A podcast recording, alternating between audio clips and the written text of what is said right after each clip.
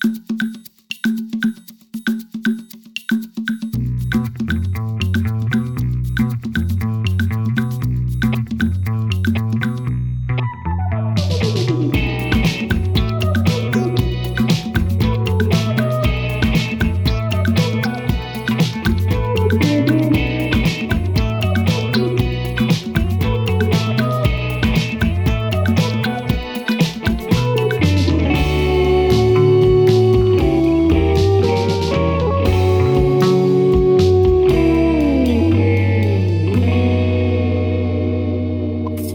welcome to a new episode of the Soul Kitchen. My name is Jasper. I'm currently in Tallinn and I'm talking with Vlad and Julia, the managing director and the director of mental health projects of One Ukraine, an NGO that is supporting Ukraine uh, during the war. I think you guys are doing very important work, so I want to know more uh, about it. So, um, yeah, can you tell a bit about your yourself? Hi, Jasper. It's a pleasure to be here. And yeah, sure. Uh, we'd love to share our stories. And the story how we started the NGO actually goes back to the time when we met with Vlad in Egypt. Uh, we spent with him some time in Dahab where we were exploring free diving. We were basically training together and uh, just living nomadic life, you know, running our own projects. Vlad was working in IT, and I was legal and operations consultant working remotely. And then on a day when the war started, everything changed because we from the first day of war we, we realized that we cannot just keep focused on our previous life and uh, on our projects and clients. So we shifted completely to supporting our country. And in the beginning it was just it was a mess. We were volunteering we were helping to drive people out of the country. We were evacuating kids we were evacuating animals uh, we were delivering humanitarian aid. So basically we, we tried to do everything that was coming across uh, we even created several websites and boards that was helping people to cross the border, that was helping people with the information how they can register in uh, EU countries, you know, do all the paperwork. So basically, we were we were just starting from zero, and we're just exploring and trying to help where the help was needed. Uh, at some point, we realized that in order to be efficient, we have to do fundraising. And that's probably where the story starts of how we met the founders of our organization because we were reaching out to everyone in our, network who we knew, uh, telling, you know, that we are currently very much involved in supporting Ukraine and trying to do fundraise specifically for the delivery of food for elder people uh, who were back then uh, locked in the apartments in Kiev because it was just the beginning of war and, you know, uh, the city wasn't occupied, but it was really tough. And also delivery of medicines because hospitals in Kiev were full with injured soldiers and there was shortage of medication. And we really wanted to help. And that's how we got started to get connected to people in Germany uh, who also had some sort of personal connection with Ukraine some of them were running businesses in Ukraine. Some of them had some relatives or, you know, ancestors coming from Ukraine. And yeah, that's how we got connected to the tech entrepreneurs who are now founders of our organization and with whom we have created an entity that is currently uh, registered in, uh, in Germany. And we are we are basically we moved to Berlin because of this, and now both me and Vlad are based in Berlin, um, and we plan to stay here long term because uh, our organization has grown and. Um, yeah, I mean, we'll tell you in a minute how we expanded our operations. Vlad, do you want to add? Yeah, sure. Hi, Jasper. Thanks Hello. for inviting us uh, for to, to, to, to the Soul Kitchen. Um, what can I add to what Julia just shared? That First of all, I'm Vlad. Um, I'm from Ukraine originally, as well as Yulia. I'm from Odessa, and Yulia from Luhansk, from the eastern Ukraine. Um, yeah, for some years, I have not been living in Ukraine.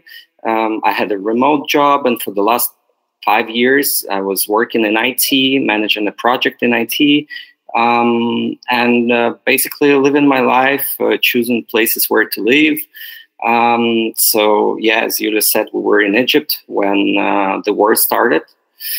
that's where everything changed also for our lives as well as uh, of as well as the lives of millions of Ukrainians in Ukraine. Um, and we fully switched to to this activity. And uh, our life has changed uh, and became ups and upside down. And uh, it led to where we are um, and right now yeah we're full-time focused on helping ukraine in various ways um, since day one. And um, um yeah that's where we are. That's a short intro. Thank you for sharing. And what is one ukraine about? Can you share more about the, the ngo the purpose the founding story yeah, sure, absolutely. Uh, as I mentioned, you know, we, we started from what I call an emergency response because it was it was really a refugee crisis back then. A lot of people were trying to flee from the country as the war was getting unveiled in east and south of Ukraine. So our first focus was to drive refugees out of the country to safety, for sure, we only evacuated women and kids and supported them with integration in Germany and Austria. That's where we were able to build connection with municipalities and partner organizations. Then another part of emergency response was um, delivery of humanitarian aid, and here we we got uh, connected to the Ministry of Health and we cooperated with them to procure and supply medicine. Um, we also try to look into how we can optimize humanitarian aid in terms of uh, promotion of local suppliers. Because you know ukraine it's it's different from it's different from i would say uh, you know you cannot compare emergency response in yemen and ukraine because ukraine is quite self-sustainable in terms of food supplies and light manufacturing. So it doesn't make much sense to drive uh, humanitarian aid from the eu countries to ukraine but more than like procured inside the country. You you dream of the the cost because Ukrainian products are cheaper and you of the cost on the logistics.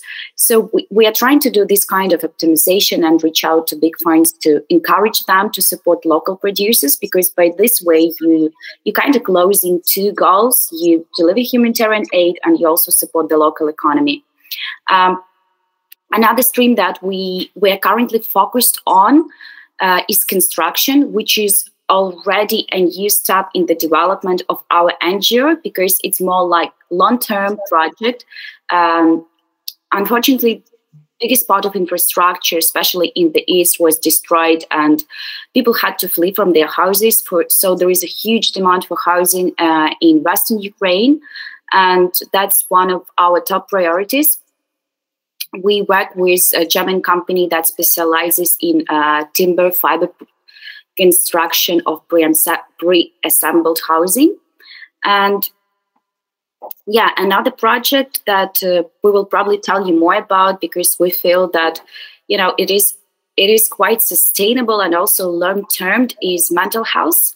Uh, once once we started to be you know I, I cannot say more institutional but better organized we realized that we have great resources we have great team and we have great potential to actually make an impact because just driving refugees and buying aid is not complicated right but if you want to really help and help in sustainable way you need mm-hmm. something that has bigger impact and I would say that mental health project is exactly the project of a big impact.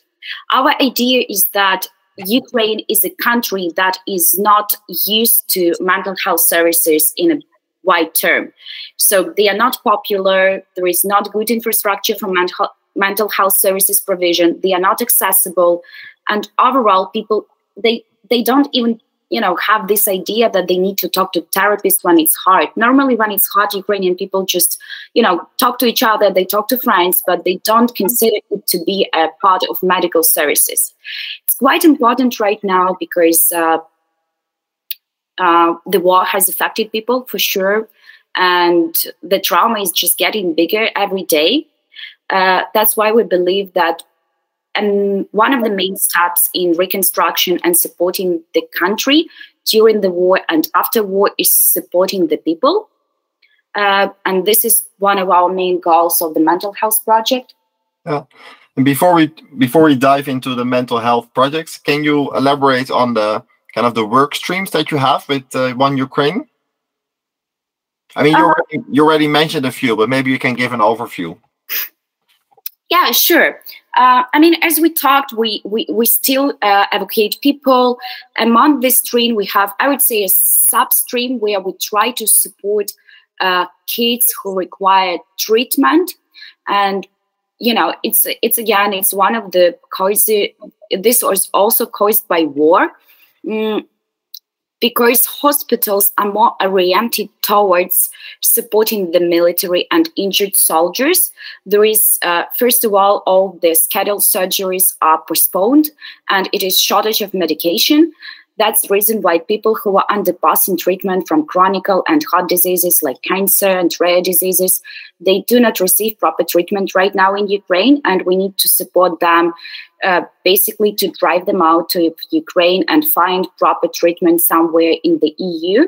And it's it's it's quite hard, especially with people who have uh, rare diseases because there is not much specialists and you need to find specific hubs that can connect you to places where they can get proper treatment so this is one of the projects that we're doing a part of refugee evacuation um, already touched based about humanitarian aid and um, and construction but maybe just focusing a bit more on construction i would say that uh, we also feel that it is very important not just uh, not just to build new houses in Ukraine, but to do it in a smart way. Uh, first of all, we, we don't want to rebuild Ukraine. You know, we don't we, we, want to get rid of Soviet infrastructure. We want to get rid of USSR heritage. We want to see a new Ukraine that is part of European Union. We want to see a new country with a new standard of living. That's that's reason why in, why we are talking about construction. We are talking about creating new standards of new buildings. And our project is to create a sustainable, smart, uh, sustainable and smart building made of timber uh, that will be uh, friendly for vulnerable people. Unfortunately, this is one of the causes of war that you know people are people get injured. Sometimes they lose extremities, and sometimes they have to use a wheelchair. And currently, we have increase in such people in Ukraine. And Ukrainian infrastructure is not uh, is not, let's say, wheelchair friendly. So we want to increase uh, increase housing that allows vulnerable people to feel comfortable, that allows them to still feel that they are part of the society, that they are properly integrated, and that they can live comfortably. So this is our focus in construction to make sure that you know the houses that we build they will be comfortable for vulnerable people. And, and I'd like to wrap it up also the, the work streams to, in terms of what we have done and completed mm-hmm. so far. So, in terms of evacuation, uh, we have evacuated more than 6,000 people with the further accommodation in mainly in Austria. There were some people sent to uh, Germany, but mainly uh, Austria due to our connections there and uh, due to our uh, connections of our CEO Martin Reiter, who who is an Austrian guy, and uh, he used to be a vice uh, president of Airbnb. Uh, so he has quite strong governmental relations there, and we, we're partnering there in with the local initiatives that are helping out. In terms of uh, humanitarian aid supply, we have delivered. Um, in total worth of 5 million uh, euro worth of uh, aid. It mm-hmm. is mainly medication uh, because we were working closely with the Minister of Health of Ukraine. Uh, and we were, and they were sending us requests what is needed where in the hospitals all over Ukraine, and we're picking some items that we could source and bring, and we were delivering this together with the uh, food uh, for people, especially in the beginning, uh, for people hiding in the basements, uh, in the bomb shelters. And uh, thanks to the superheroes, volunteers that we we've got since since the beginning of the war, we were delivering it to them, and they were delivering men, women, girls, teenagers, different people, just superheroes. They were delivering um, this aid to the buildings to people uh, and then it became and it, then it grew to some local initiatives uh, like um, humanitarian aid centers to where we were sending the stuff, and people were um, uh, getting it from there. Um, but still, the main focus for us was medication uh, for both people and hospitals. Mm, so that's about humanitarian aid. Um, and you know, I, I'll probably also jump in and people just reach us out and sometimes some people want to help with their projects with their initiatives and sometimes we just jump in and help them to develop something that can be valuable for ukraine. Just to give you an example uh, we got approached by austrian company software company that develops a fire alarm system for firefighters volunteers and they wanted to donate this system to ukrainian organization that might be in need because you know because of the scale of war uh, Ukrainian emergency service, they constantly recruit volunteers because they do not have enough resources uh, to provide response after bombing and shelling. Uh, so we just put in touch the Ukrainian emergency service and the Austrian company that wanted to donate the system. And actually, it's just in the middle of negotiations, but it seemed that the system will work for will work well for Ukrainian service. And we're just trying to put this together, facilitating the negotiation part, uh, legal part, and helping with the translation and actually assessment of a compatibility of a system. I mean, that's something that we didn't plan to do, but you know, people reach out and we see where we can add value, and we're just doing this. Yeah. So, if I understand it correctly, I hear uh, I heard four work streams, right? One evacuation, two supply and humanitarian aid, three mental health, four construction. Correct. then on top of that, you're also a bit like a consultant or advisor for people that come to you with certain projects. I mean, if such projects can support Ukraine for sure. Yeah, then you you think along. That's great. And can you tell a little bit more uh, about the founders? So, are they Ukrainian? Are they from Germany? Are they from where? Where where, they, where do they come from? And and why did they start this? Yeah, sure. So, and also, how do they contribute? Yeah, so uh, almost all of our founders are European, uh, mainly high tech entrepreneurs. Um, uh, we have uh, Johannes Reck, who is the CEO and founder of uh, Get Your Guide, and Markus Fuhrmann, um, uh, who used to be a founder of Delivery Hero, and now he's a founder of uh, Gropyus, company Gropyus um, and uh, Klaus Hommels and Martin Reiter, all these beautiful people, um, uh, Germans and Austrians. Um, um so basically, uh, yeah, uh, on top of them, uh, we have also one Ukrainian founder, Victoria Tigipko. Uh, she um, she is the only one Ukrainian and she's well-known uh, person in Ukraine. Uh, she's an entrepreneur herself, and her husband used to be uh, uh, in politics. Um, so um, all of these founders, they have some connection to Ukraine. So, for example, Johannes Reck, grandfather is from uh, Ukrainian Western Ukrainian territory, or one of the founders' uh, spouse uh, is Ukrainian, or so they have some direct connections um, with Ukraine. That's why they jumped uh, into this into support of Ukraine uh, in various ways, mm-hmm. and uh, all of them did something since day one. And we were cooperating with uh, one of the founders, uh, Mit Gorilovsky, who is based in uh, Berlin, and together with him, we started to deliver uh, humanitarian aid separately. And then he added Markus Fuhrmann, connected us with him. So we were doing that. And then at some point, all these founders, they uh, joined their forces and organized uh, One Ukraine. Uh, and basically, One Ukraine is uh, operated since April. But um, all of the founders contributed their um, something since day one. That's great, and it's great if you have ten founders, you can have uh, a big reach and impact. And I saw on your website that uh, five million of money has been donated. Yeah, is money coming from the founders, or, or are you doing crowdfunding, or how? Uh, where, where does that money come from? Yeah, as as Vlad mentioned, uh, everyone started to be active from day one. So everyone was helping in one way or another. So basically, all the funds that got collected and uh, were donated by founders or either their friends and people from their network. Uh, from the first day of war is calculated in this track record.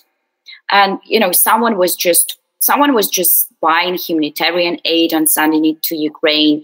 Uh, i'd like to focus and circle it back to the question of the founders and tell you a small story about uh, martina and martin mm, martina is also uh, one of uh, one of our founders and um, Martina is coming from Croatia, and during her childhood, she experienced war herself.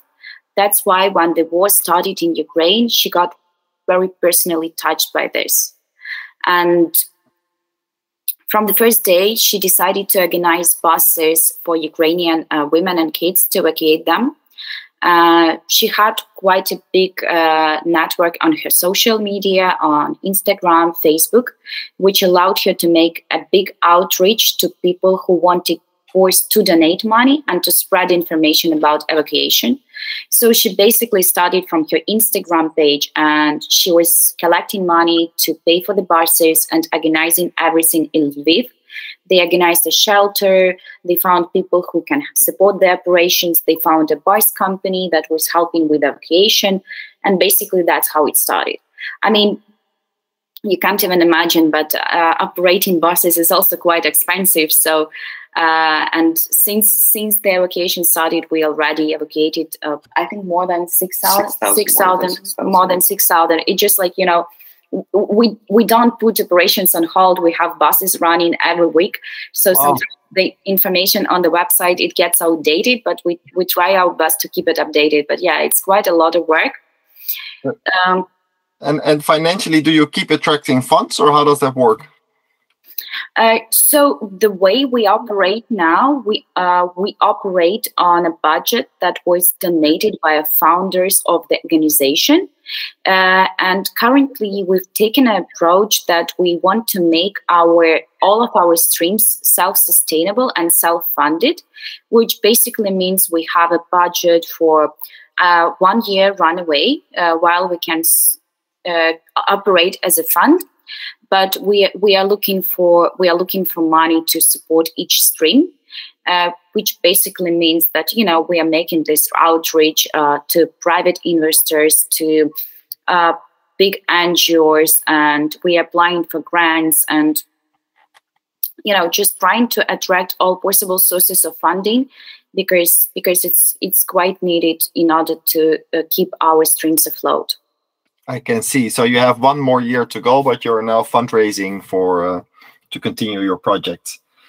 Correct. That's, that's beautiful work. And um, uh, do you want to tell a bit more about the mental health uh, project? Sure. Yeah. Uh, for us, it started um, from both emotional uh, and economic side. So. Um, when we started to think about the effect of war uh, on, on, on people, and uh, we have found also research uh, conducted by our partners in Ukraine showing that up to 60 or even 65% of population of Ukraine can be affected mentally, which is around 20 million uh, people. And then after a week or two after that, the uh, Minister of Health of Ukraine um, announced that, uh, according to their data, uh, 15 million people in Ukraine are affected by anxiety, trauma, uh, depression, or PTSD uh, mm-hmm. due to the war. Um, so it's it's it's a it's a it's a huge number uh, of people that are affected, and um, so for me personally, I'm coming from a Jewish family from mm-hmm. Odessa that's used to be a Jewish city, and I've lived for one year in Israel, and I have uh, many friends um, uh, there in Israel, and that are already second or third generation after Holocaust, for example, and and I see how they're still keeping trauma that is passing through generations, um, and that is, that's what Ukrainian and Ukrainians are going through right now. Um, it's a huge issue to that needs to be fixed here and now. Otherwise, it can be um, ongoing for the life term of the people and even be passed passing further um, to the next generation. So that is like our emotional attachment to the story, and mm-hmm. of course, there is uh, economic impact also for the country. First of all, you cannot recover the country without people.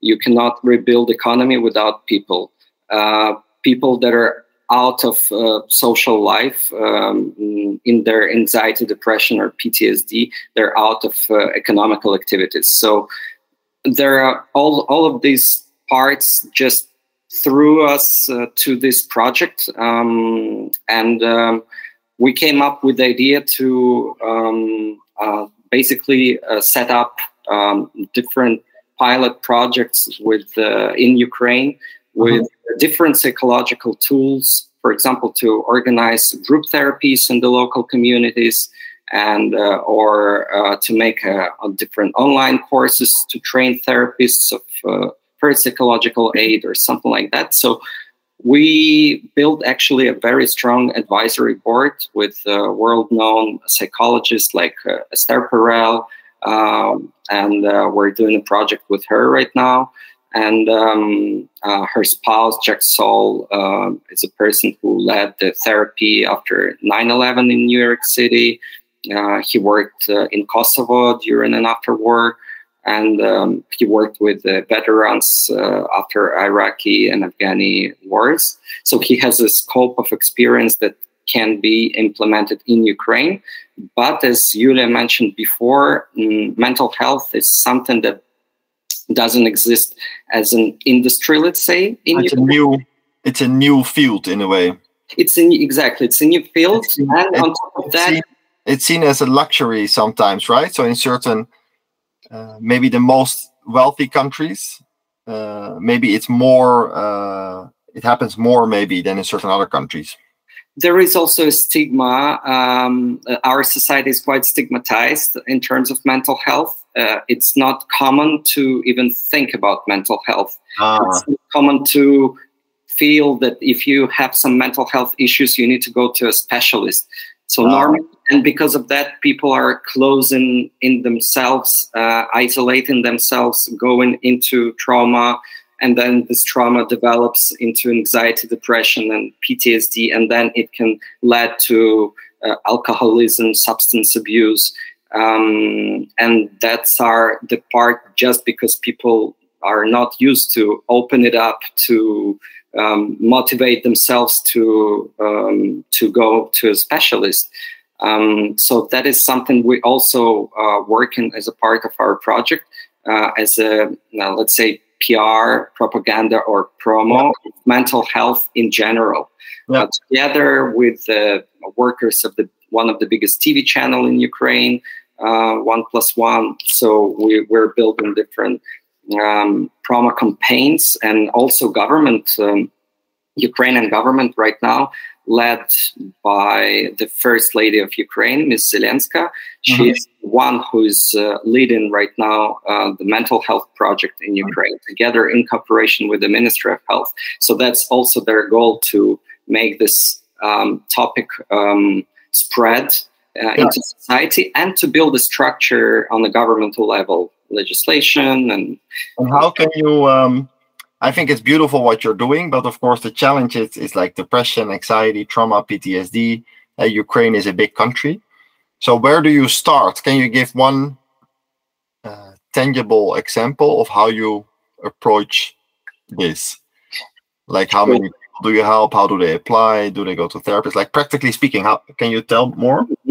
Uh, yeah, so I would uh, set an example. Like an example, we can take the group therapy. That is uh, an intervention that is uh, highly advised by all of our advisory board, as well as Ukrainian government and WHO. Um, that is very important uh, thing to do because it's first of all it's also scalable. You have a group up to 20 people that are meeting together once or twice a week um, so with the facilitator of the group. So um, the main goal of this group and uh, main goal of the facilitator, I would say, to create um, uh, a warm space, a space of uh, love, of space of support, uh, a, a, space of a space of family feeling, or maybe even tribal feeling, where people are uh, who are gathered there in one group. They're united, maybe with the same trauma. Let's say uh, people who um, who lost their beloved ones or people or women who were raped or something like that they so they see that the the trauma that they're keeping is not just their own trauma. They they will meet same people like them having same issues. So this this kind of environment is already healing and therapeutical because people can open up their pain and can open up their souls to be healed. So on top of that, the facilitator also can see uh, on a kind of weekly basis what's going on with each of the members of the group. Maybe mm-hmm. someone needs uh, more attention and more uh, serious interventions like one to one psychologist interventions, meetings, and so on. And this person, facilitator, can forward um, um, the people for and scan scan their condition and forward if needed to some more um, um, serious interventions. And yeah. um, what we want to do right now, for example, on example of this um, um, pilot, uh, so we picked three different regions in Ukraine.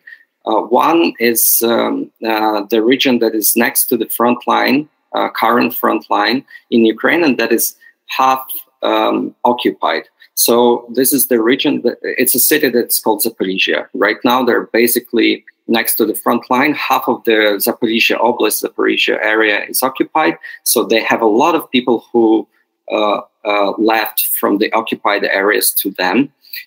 And um, probably you've heard of Mariupol, the city yeah. that completely destroyed. So basically, everyone who was evacuated from Mariupol, they were arriving in Zaporizhia first. So for you, just to understand what can be going on right now in the city. Yeah. Yeah. I, and, I go ahead, please go ahead. And uh, then another region uh, in the north um, that used to be occupied um, in the beginning of the war but then uh, Russian army left and was kicked off by uh, Ukrainian army, and uh, those areas became deoccupied. Uh, maybe you've heard about these famous cities like uh, Irpin, Bucha, um, in the Kiev region with uh, with the terrible things that happened there, with massacres and so on.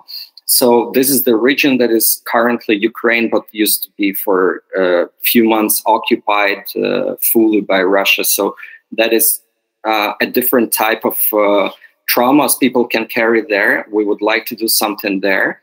And then a third region, uh, it would be one of the regions in uh, Western Ukraine uh, where there is no active um, mm, uh, it's very far from the front line. There was never uh, invasion of the uh, Russian army, except of uh, missiles uh, that are um, that can be all over Ukraine right now. But uh, it's the regions that most of internally displaced people moved to from the eastern Ukraine and south Ukraine from the occupied areas. So people were living to the most to the safer places. Yeah. So that is also a different kind of um, mm, traumas, issues, and so on. So we would like to start from three regions like that as um, mm, different according to trauma that people can carry. Yeah, just just to wrap it up and okay. put a bit of shape. So so far what we did we started from first direction is actually bringing awareness about mental health. And here we try to build projects as vlad gave you an example with esther perel to just you know promote and give people an idea that mental health is the thing that they need to introduce in their lives so I would say this is bringing awareness of mental health in the first layer. Second layer is just different kind of group therapies, non-medical interventions when people can just meet and talk to each other with a facilitator or with therapist that we are trying to bring in different places of Ukraine physically offline, but also we have some online initiatives where people can talk to therapists, right? So this is a second layer. We have already started doing this in Zaporizhia that Vlad mentioned in the beginning, and we have plans how to open year centers in the near future. And uh, third layer is just education of more therapists, and we also started off here by creating an online course that educates current therapists and uh, students of uh, you know university how they can uh, provide emergency help for kids who are directly affected by war events. Okay. So these are like three main streams that we are starting off. But as Vlad mentioned, we want to explore different protocol, different types of interventions. In the meantime, we are doing the assessment of effectiveness together with clinicians and scientists who can basically help us to, you know, make sure that our treatment and our approach is evidence based uh, it will take time because you need you need time. You need at least half a year in order to assess the efficiency of the proposed interventions. Uh, but it's good that we're already on the way.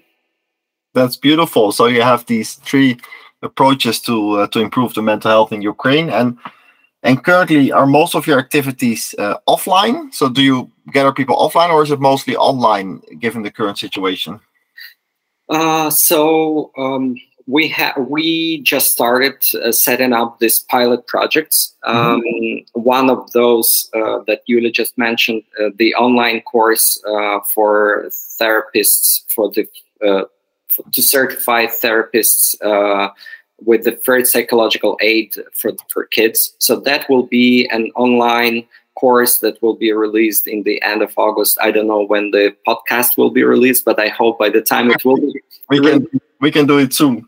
Yeah, I hope by the time it will be released, we uh, both of the projects like online course uh, and uh, a project with Esther Perel also will be released. Um, so these two, I can say they're online. So with, with Esther, we're doing another podcast um, with uh, um, Ukrainian couples because she's uh, uh, focused on couple couple therapy, um, and um, we we picked two uh, couples. Uh, one that is uh, in Ukraine um, and going through the complexity since day one of the war, but being together. And um, that will be one podcast because many family, families and couples, they were not separated by the war, and um, uh, and as well as many families they they are or they were. So the second couple will be the one that is separated. For example uh, she is in somewhere in europe a refugee with kid or without and he um, as a man that is not allowed even to leave ukraine uh, up to 60 years old um, people in ukraine are not allowed to leave the country. So um, uh, he stayed in Ukraine, and what they're what they are going through uh, being separated um, forcibly. So, um, as well, especially that we have around uh, 5 million refugees in Ukraine. Um, so, we will spread it out, this experience of those people, and uh, we hope that many people can find their questions or answers uh, from that experience with um, Esther and uh, that will be of course online as well as the course. All other interventions that we will do it's offline uh, and for now it's ukraine uh, based uh, activity.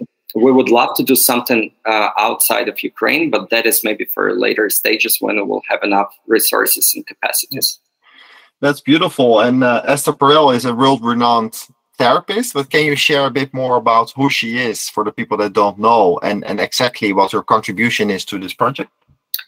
Um, I would say for people that don't know Esther Perel, it, the best thing is to start to open TED Talks and to uh, to watch her TED Talk.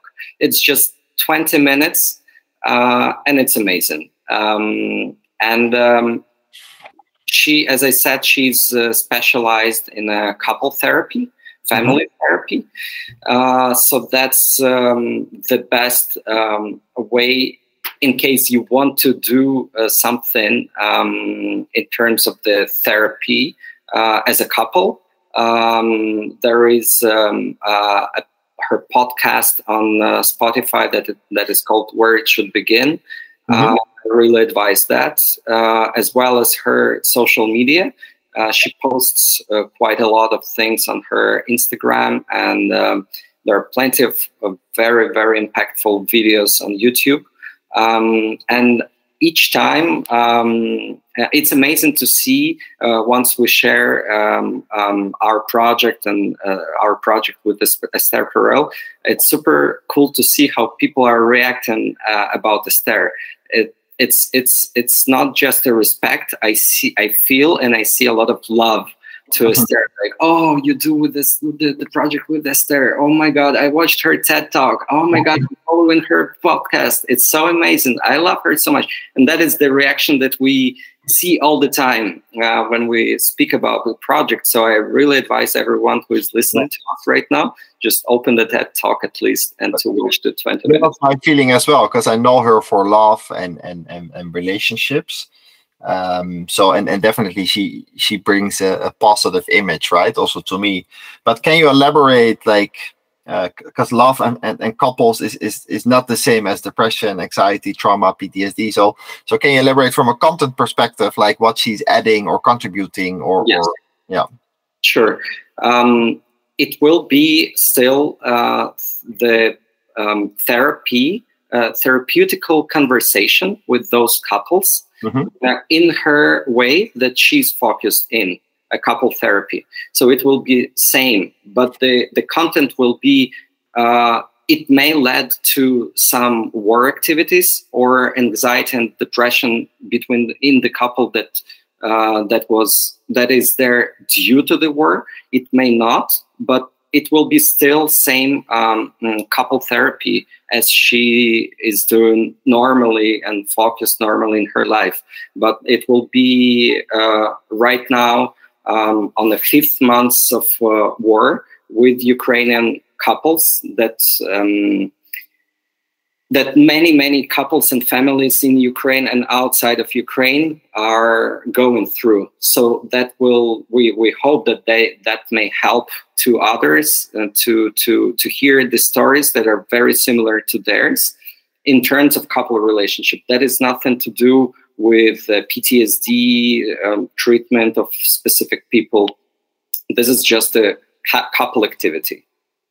And you know, I, I want to uh, very quickly to jump in and make a note that when we are talking about mental health, we should not be focused on like treating people who already experience certain mental deviations like experience trauma, depression, anxiety, or post traumatic syndrome. We should be talking about measures to prevent development of this. Uh, of these mental health conditions.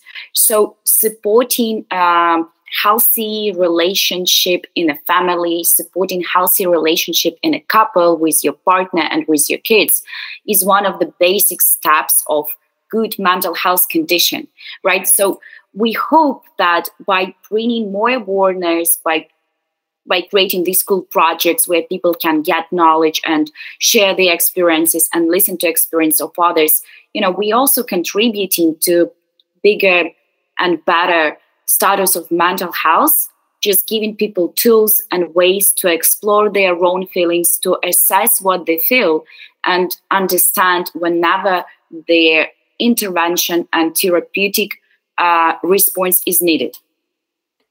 I see. So it's also really around creating awareness, right? That with such a war, which is a very emotional, impactful experience, that that you create awareness that it's perfectly understandable for people to have mental health challenges and that they're encouraged to do something about it. Exactly. Exactly. it's an awareness campaign uh, on the one hand, yeah. and on the other hand, you you try to provide practical tools. Correct. Also, one thing to add about the project that uh, our goal um, of our project is to help and to heal um, 2 million Ukrainians. So, 2 million, that is our goal, main goal. And Ukrainians are there in total? Um, well, before the war, I would say we, Ukraine was around 40 million people. It's okay. hard to to give you an exact number because uh, by the beginning of this war, uh, Ukraine was already for eight years uh, in the war. The Crimea was occupied, so it's another couple of million people, and then some parts of eastern Ukraine, um, of Donetsk and Lugansk uh, region, were occupied. It's another couple of million uh, mm-hmm. people. So I would say 40 million uh, people were there um, before the war expanded and started this year. Yeah and um, and uh, two million that sounds uh, uh, amazing of course but why did you pick two is there a certain thought or, or behind that?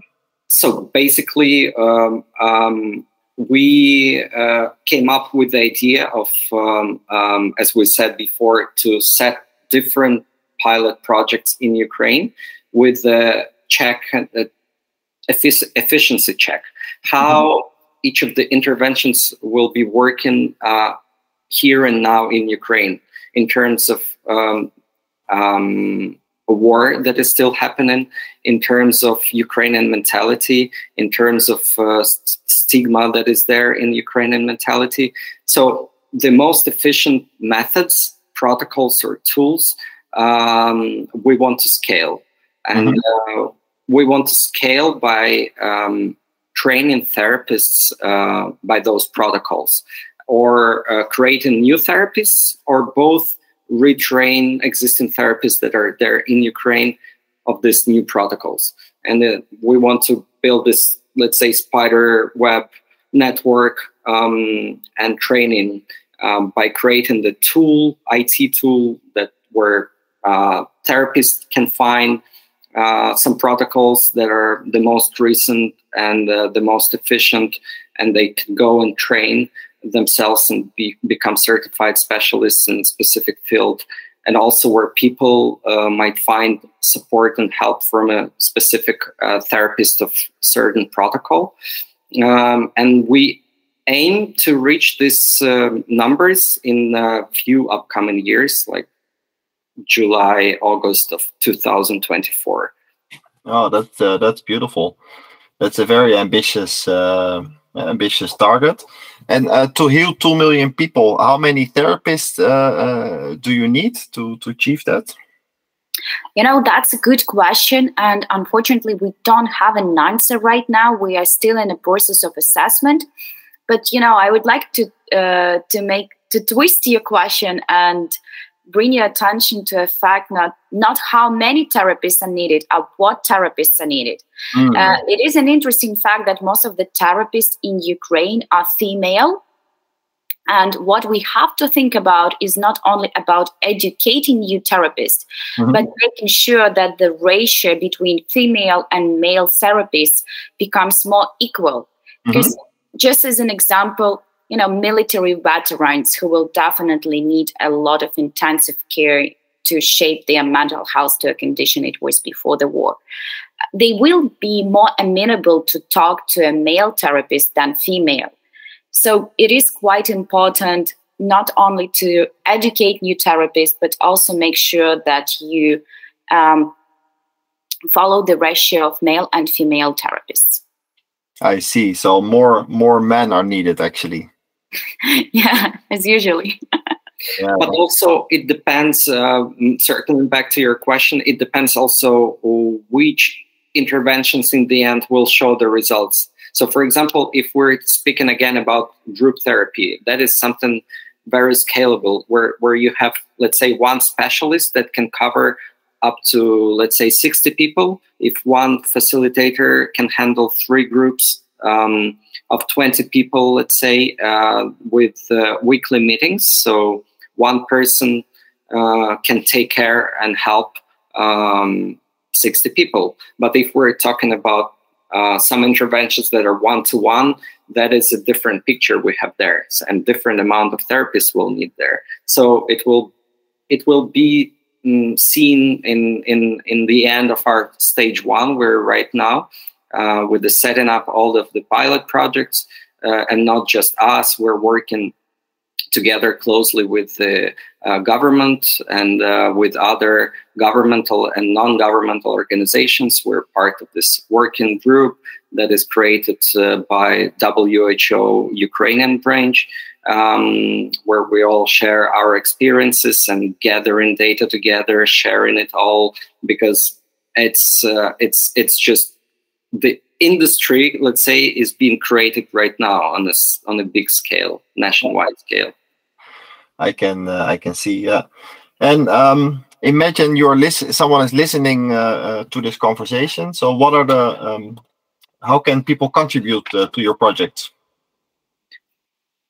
Uh, yeah, so basically, right now, since we're in the very early stages, uh, we are looking for we are looking for funding we are looking for partnerships and we are also looking for people who want to join us. Uh, we we don't hire at this moment but you know apart from the employees in the fund we also have ambassadors and volunteers. Mm-hmm. some people who just you know share our ideas and values and want to contribute uh, to the fund or you know want to contribute to one of the streams that we are running. They're just reaching out and joining us and helping with what they can with their expertise. So if they're experts in marketing they can just join us and help you know to promote the project from marketing perspective. Someone can bring valuable partnerships in we have a chain of ambassadors who are not working for us full time but you know we make these weekly syncs and just see what we can do together. Uh, so people can reach out to us. They can uh, they can find a form on our website where they can apply as ambassador or they can just shoot us an email um, and in terms of partnership and funding, I mean, it's it's it's quite clear we have a we have a huge project, and it will take us a lot a lot of time to implement it. So basically, in we need all kind of support. Being more particular about the partnerships. Um, I can give you an example. We are currently talking to several hospitals in Spain, in Luxembourg, um, about potential cooperation where we um, organize educational educational programs for Ukrainian therapists where they come to the hospital and hospital workers and experts share their experience. They they develop specific programs that can be beneficial for ukraine at this time. And you know they, they are covering all the associated costs so it basically comes free of charge but for sure it's their own investment of time and money um, we are also very open to partnerships with you know uh, coaches and uh, therapists who would like to do some media activity. As an example this project that we had with ex- we, we are working on with ex- esther perel right? Okay. uh, we want to continue we want to continue doing this. We want to continue bringing the awareness about mental health. So we we are looking for partnerships here with uh, media celebrities so to say if you want yeah, who, who would like to do some cool things to, to bring awareness, to bring attention of Ukrainian people to mental health, maybe show that it's not scary, show that mental health is cool. Um, and uh, yeah, on a funding part, I think that Vlad can take over. I would just add that um, the the need is changing constantly, yeah, because the the project uh, has its uh, own um, uh, life cycle, and right now we have these needs. But for example, whoever is listening to us maybe in a month or two or three uh, from uh, today, uh, the needs uh, might be absolutely different once we complete the fundraise campaign and we're going full into operations of the stage one of setting up all the pilots. And then, or we're already coming to the stage two when we're fundraising for the scaling um, stage, and that is absolutely different scope of, of, cooperation and work that might be needed uh, by that time. So, yeah, I would say the best way, um, on top of what we have just shared, is to communicate directly with us. If someone is interested, just to write me an email, for example, which is vlad at oneukraine.com, V L A D at oneukraine.com. And uh, we're updating our website also um, constantly. So you might see the um, some information about uh, this specific work stream as well as others, uh, other initiatives that we're taking care of. And with the funding, uh, what's the minimum amount? Because can uh, normal citizens also give you two euro, or does it need to be like institutional funding that is a bit more a bit more significant, so to say? We um, we are working in two directions right now. Um, okay. One of the direction is institutional, uh, which uh, we will uh, be going to apply to uh, different European Commission grants and some other mental health grants that are there um, in the US and Europe. Um, but that is a long term process and um, uh, with the specific timelines. So, most probably that will be applicable for our stage two for the scaling part of the project. And um, right now, we're basically find fundraising from individuals and uh, private uh, uh, entrepreneurs and business. Uh, so we started our fundraise campaign here in Europe at the moment, and we're going to um, to make another fundraise campaign in the United States, uh, where we're going uh, next month. Mm-hmm. Um, and uh, we don't have um, um a minimum um, um minimum um, uh, donation uh, set. Um, it can be whatever people can contribute. Um, but we're talking right now for this stage that we need uh, 1.2 million euro uh, mm-hmm. to complete stage one um, and uh, to be able to um, execute all of the plans that we have built, all of the pilots. Um, keeping in mind that three out of 10 are already in ongoing in process, uh, funded by uh, us and uh, our own resources. And uh, in order to execute the whole package, yeah, we're seeking for this money right now.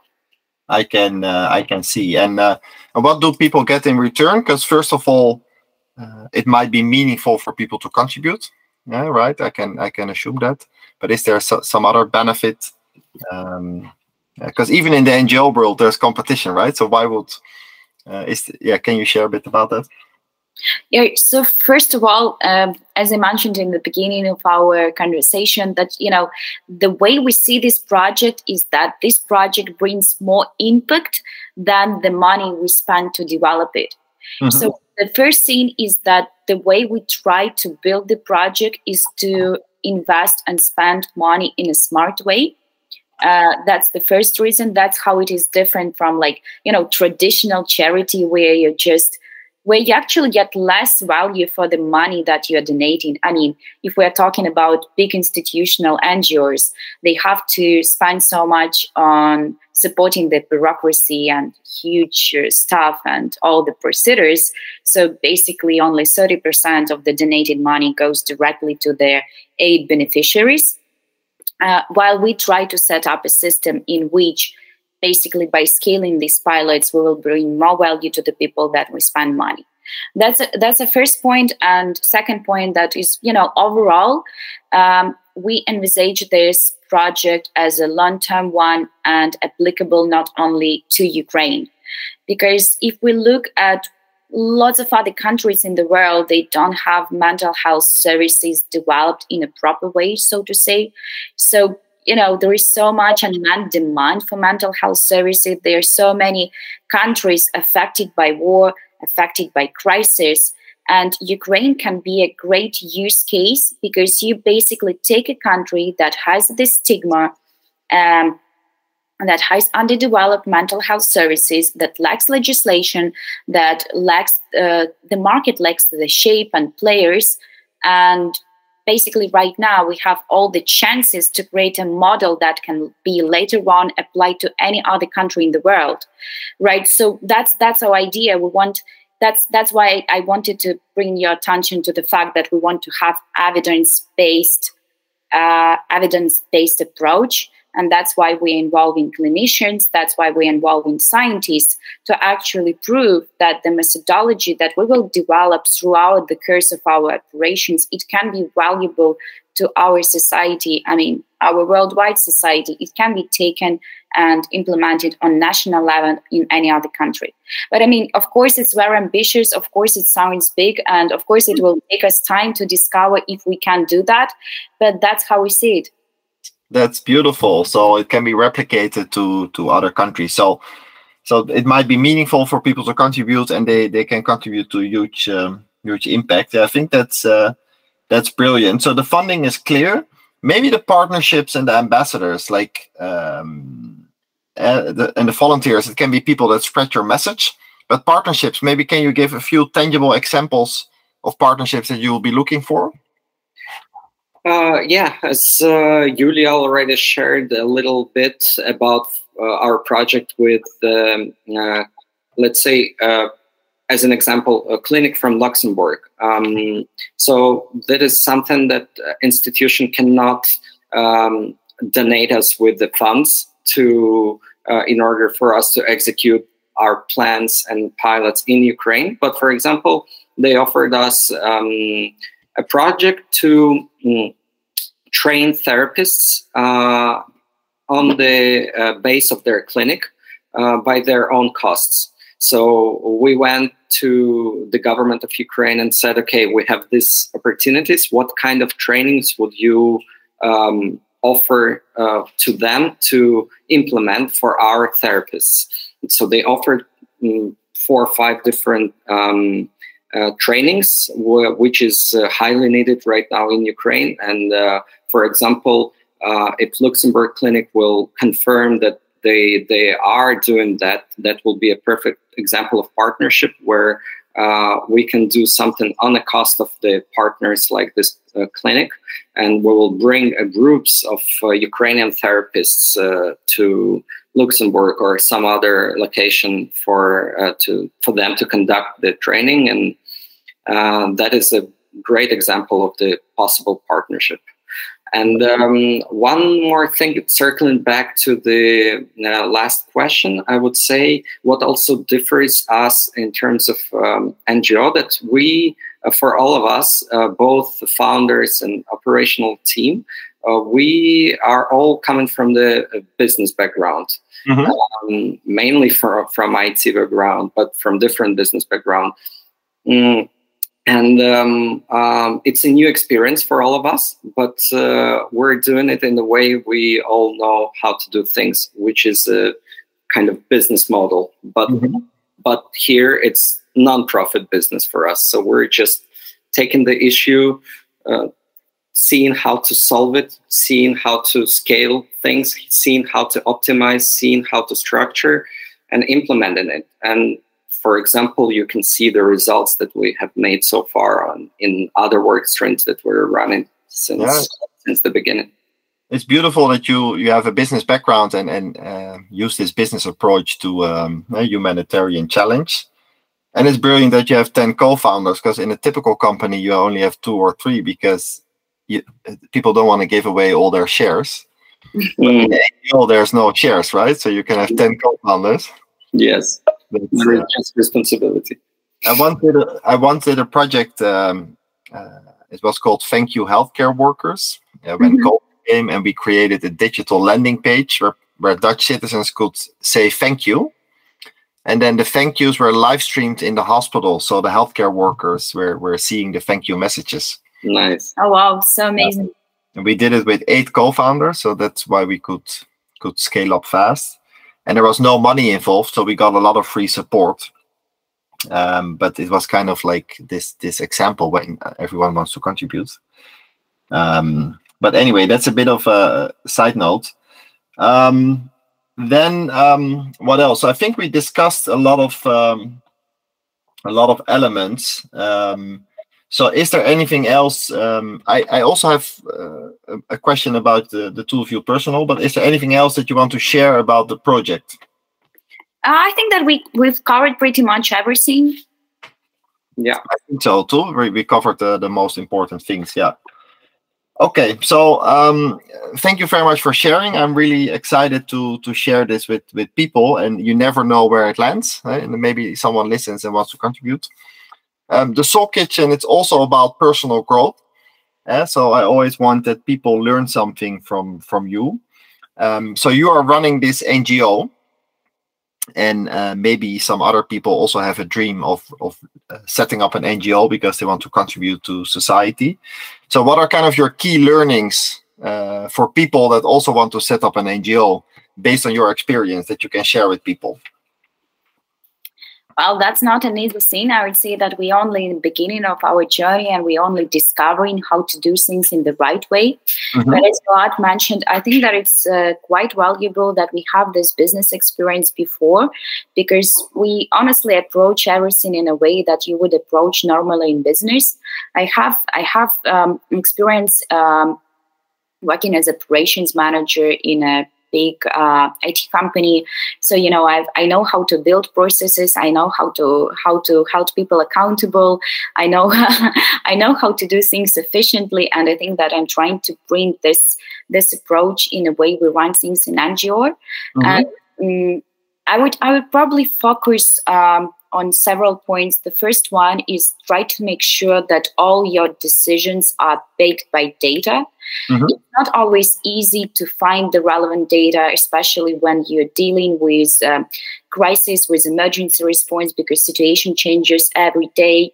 But it's it's very important to um, whenever you talk to people and whenever you seek partnerships funding or you know just trying to build something that will help you need to make sure that you know your logic and the data that you provide behind uh, your request is solid it is grounded and it is relevant. Uh, second thing i would say that whenever you try to do something in NGO world, you need to explore partnership as much as possible because uh, you know some sometimes you can do lots of things without investing your own money and your own resources. You just need to find right people you just need to find motivated people and the honestly all the people are so great. You can't even imagine how many volunteers how many ambassadors how many companies have just reached us out and proposed their help. So do not underestimate um, pro bono services, so to say. and probably the third one I uh, is uh, it's more operational, uh, but whenever you're building your own NGO, do not overhire because when you're just in the beginning, you see that you can change the world and you know how to change the world and you want to change the world. Mm-hmm. The only thing that you lack is to have all these people who will help you to change the world. And then mm-hmm. you want to have a marketing manager, you want to have a PR manager, you want to have a person for everything. But then you realize that your resources are very limited. And again, you want to make sure that the nations that you get, most part of these donations are used to contribution of final beneficiary of the aid, so to say, right? You don't want to use your budget for paying salaries. You don't want to use your budget for social media marketing. You want to make your focus on helping people. So that's that's the reason why you really need to look into team composition and make sure that you have the minimum people that are needed to close the current tasks of your organizations. You can mm. always hire more, but it's. Really harder to let people go. So three things. So back your decisions by data, establish partnerships and make use of pro bono services and don't overhire. Huh? So be, be lean, lean in the beginning. My take on it. Excuse me. And then and then Vlad, what are your key learnings so far? I would just share maybe some insights that I've got so far uh, mm-hmm. by doing that. First of all, I'm not using the word job anymore, and then, ah. I switched it to the word mission.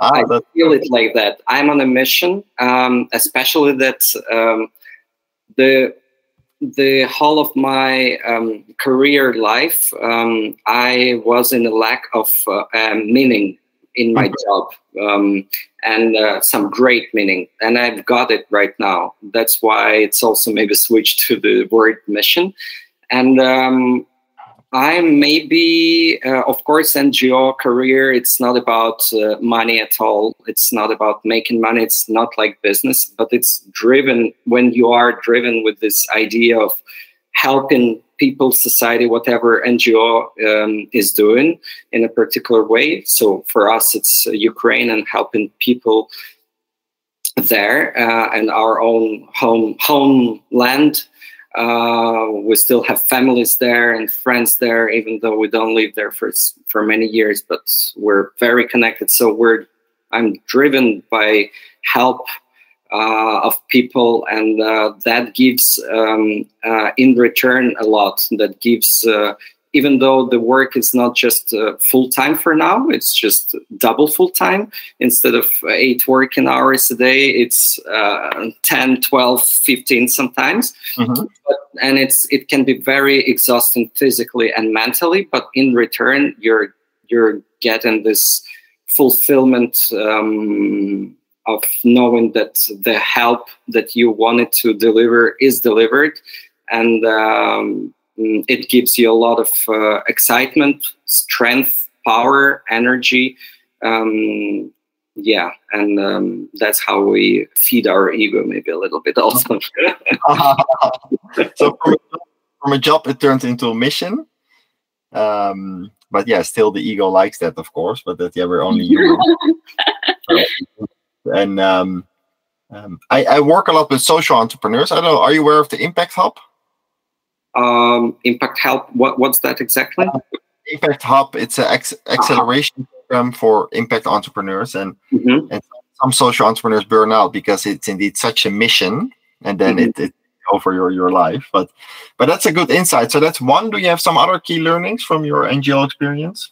Yes, uh, another one. It's uh, as Yuliia also mentioned uh, in her points that I was uh, extremely um, amazed uh, by uh, again by coming from the business background that there is actually no competition here. Mm-hmm. there is one if we're talking speaking about money and fundraising. Of course, NGOs are competing for for the funds in a in a way that is the only competition that I see so far, but a part of that it's it's uh, it's this absolute absence of competition and everyone are willing to help everyone mm-hmm. and um, uh, so many different ngos um, uh, we collaborated with and private initiatives and smaller and bigger i was amazed how everyone are in the same boat um, and just go in same direction and we're there to help each other with the vessels yeah um, so that's another thing that i was amazed and if we speak about ukraine uh, particularly i was amazed also by our government uh, how uh, we could see how the borders um, the, those invisible borders that we all always have between society and the government uh, were absolutely broken. Um, many different ministries, deputy ministries, members of parliament, and so on, people that you would not uh, easily reach uh, in normal life. Um, uh, they were there for all of us, uh, being just volunteers. Uh, we were able to reach them, to cooperate with them, to collaborate in different ways. So, kind of this hierarchy between the and different and the, the distance between the society and the government in Ukrainian uh, example kind of vanished. So I was also amazed of that.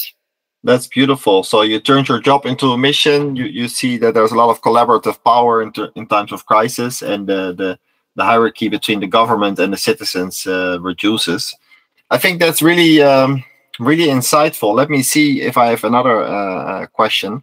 With the Soul Kitchen, I'm always quite open. So maybe while we're still on it, we can briefly discuss the next steps, right? So I will share the the, the episode with you, and then we can try to share on uh, on on social media. I'll share it on LinkedIn, and you can share it, and I'll include it in my newsletter. And then maybe, uh, yeah, people want to uh, contribute, right? You never know um, how it goes. Um, I think that's um, that's uh, most uh, most of it. Um, um, is there anything else that people outside the Ukraine need to know about this this, this project or the or the situation? No, I think that we're already exhausted and tired. that's okay, that's great. Well, thank you very much for your for your time. Thank you. Thank, no, Jasper thank you so much. Us. It was such a great experience. I really enjoyed it. It was a bit tough for me because, you know, you need to deliver right now and right here. Now, cool. Uh, thank you so much for inviting us. It was a pleasure to meet you. And if you're in Berlin, we'll be happy to meet in person. Oh, that's great. That's great. I'm, I'm traveling around, so you never know. So, I I'd see you in um, in Berlin. Let me uh, stop the recording. I uh, let me see where that is. Ah, great. Uh,